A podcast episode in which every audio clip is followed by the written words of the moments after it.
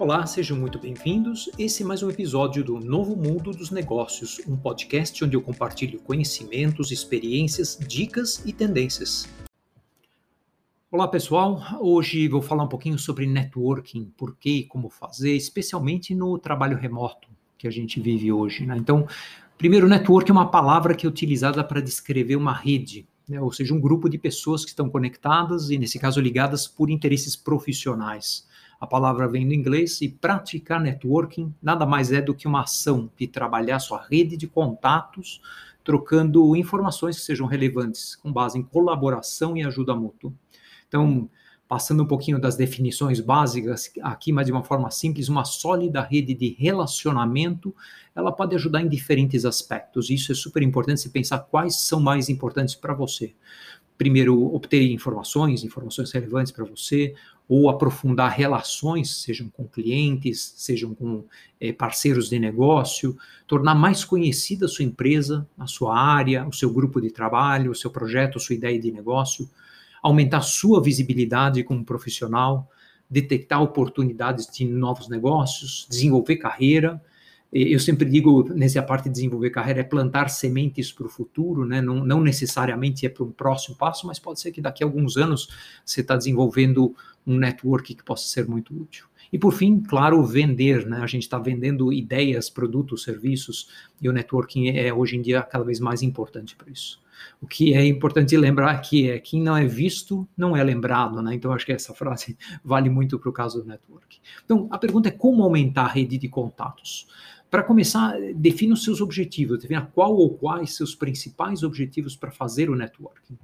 É, pode ser qualquer um dos que eu mencionei há pouco, ou você tem seus próprios objetivos, mas priorize esses objetivos e tenha eles sempre claros para você. Depois, pensa como você gostaria de ser visto, ou percebido, ou percebida, né? Ou seja, qual é a marca pessoal que você quer criar? Qual o seu estilo, o seu tom de voz, as suas paixões, os seus valores, os seus atributos pessoais, os temas que você gostaria que as pessoas associassem a você. Em terceiro, avalie o que você mais pode oferecer ao seu network e o que você está tentando obter, obviamente, né? E seja super honesto e transparente consigo mesmo sobre esses objetivos. Aí, em seguida, defina quem é o seu público-alvo. Normalmente são pessoas que vão depois te ajudar a conquistar os seus objetivos. E a princípio você pode começar com pessoas que são mais próximas, que são amigos, principalmente quando você está começando a construção do seu network, colegas de trabalho, família, clientes, parceiros externos, fornecedores, ou pessoas que você acredita que sejam capazes de influenciar aqueles que você deseja chegar, ou seja, é chegar primeiro numa pessoa, através dela chegar num terceiro, né? Mas vai aos poucos, não precisa sair conectando todo mundo sem critérios, de uma forma aleatória, né? Depois analisa se os perfis que você já tem nas redes sociais refletem esses seus objetivos, essa sua persona, se estão alinhados com o público-alvo que você está buscando, se refletem essa marca pessoal que você quer estabelecer. Aqui minha dica é sobre consistência e volume. Consistência é na forma de se apresentar, na frequência, nos conteúdos, no seu discurso, e volume é passar um volume mínimo de postagens, interações nas redes sociais, nos grupos, porque a intensidade e velocidade do que está acontecendo nas plataformas hoje é violenta, é muito alta. E se você não tiver um mínimo de interação, um mínimo de frequência, é, não vai ser eficaz, né? E por fim, comece, comece os contatos, né? Isso inclui ser ativo nas redes sociais para dar visibilidade ao seu nome. Você pode compartilhar conteúdos próprios, você pode repostar conteúdos interessantes de terceiros, você pode fazer comentários produtivos em postagens de outras pessoas, principalmente se estão alinhadas aos seus objetivos.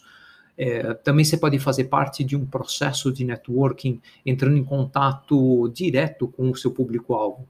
Pode ser, por exemplo, uma mensagem direta nas redes sociais, um e-mail ou até uma mensagem WhatsApp, obviamente, se você é mais próximo daquela pessoa. Né? O WhatsApp já é um canal mais, mais pessoal, mais íntimo, digamos. E vale lembrar que você deve pensar antes no que aquela pessoa possa desejar dessa interação. Né? Então, eu, eu, comentei antes, mas é sobre oferecer ajuda, é oferecer algum benefício a essa pessoa e não simplesmente contatar ela para pedir algo para você.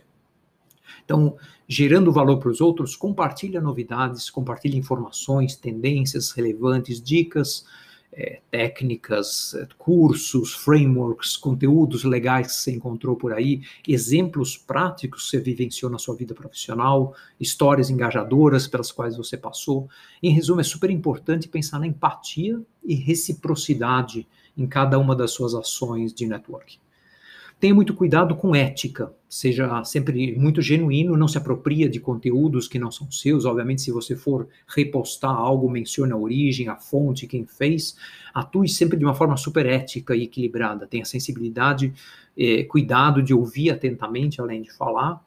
E em nosso contexto de trabalho remoto ou híbrido, como eu falei no começo, o networking, na minha opinião, ficou até mais fácil porque além das inúmeras reuniões online que existem, as plataformas que cada dia, cada dia se proliferam mais, as redes sociais, existem diversos grupos de afinidade. São meetups regulares, são encontros online de associações de interesse, são grupos, são sprints até de projetos ou de trabalho remoto voluntário, são cocriação de conteúdos, de livros, de blogs, de projetos são eventuais palestras que você possa participar com terceiros, round tables, como eles chamam, podcasts, webinars e até plataformas mais novas e recentes como o Clubhouse ou Green Room, que são plataformas de áudio para é, conversas em grupo, né? Então, com tantas possibilidades e com tão pouco tempo que a maioria de nós tem, vale pensar e priorizar. Eu, pessoalmente, é, foco mais no LinkedIn em função dos meus objetivos e do tipo de interação que eu busco, além de manter regularmente esse podcast e, eventualmente, participo de alguns encontros online. É o que cabe na minha agenda, é o que faz sentido e tem sido produtivo para mim. Não tem uma regra para uma quantidade de canais ou frequência de interações. Faz aquilo que você faça se sentir mais confortável, que caiba de uma forma contínua, consistente na sua rotina semanal, mas faça, né? não deixe de fazer. Com relação a essa questão da frequência, estabeleça uma rotina que permita que você mantenha a sua interação. Óbvio que eu não recomendo uma, uma frequência tão baixa quanto uma vez ou duas ao mês. Minimamente uma vez na semana, eu acho que é o, o recomendável. Quanto mais você puder, melhor. Mas faça disso de um, um processo natural antes de cada postagem, de cada divulgação, de cada interação com outras pessoas, pense sempre nas duas ou três mensagens-chave que você gostaria de falar. E que você gostaria, obviamente, que as pessoas lembrassem depois. Pense também com a melhor forma que você pode comunicar essas três mensagens-chave. A, a, forma que elas melhor se encaixem no contexto em que você vai divulgar ou conversar a respeito desses pontos. Tenha em mente que é preciso criar valor para essas pessoas, para os demais que estão participando, porque, no fundo, o network, uma rede de relacionamentos, é uma troca. Além disso, paciência e perseverança são fundamentais, porque sempre empecilhos, eh, dificuldades vão aparecer. Então, persevere, tente, aprenda. E além de todas essas dicas anteriores, eu sugiro também participar de happy hours, conferências, eventos que facilitem novos contatos. Se envolva com associações, dê aulas, escreva blogs ou colunas de opinião, entre em contato com colegas de profissão que eventualmente se perdeu contato há alguns anos, troca experiências com eles, peça contatos dos contatos, né? Enfim, uma dica final, mas talvez a mais importante de todas: divirta-se ao longo desse processo. Experimente, aprenda sem medo de errar. Não pode ser um fardo, não pode ser mais uma tarefa obrigatória. Né? Aproveite faça novas amizades, seja positivo, agradeça sempre pela ajuda e, acima de tudo, seja sempre você mesmo. Não tenta ficar imitando alguém mais que você viu, que você gosta, seja você. Então, espero que você tenha achado isso útil. Uma boa sorte no seu networking. Compartilhe e siga o nosso podcast e até o próximo episódio.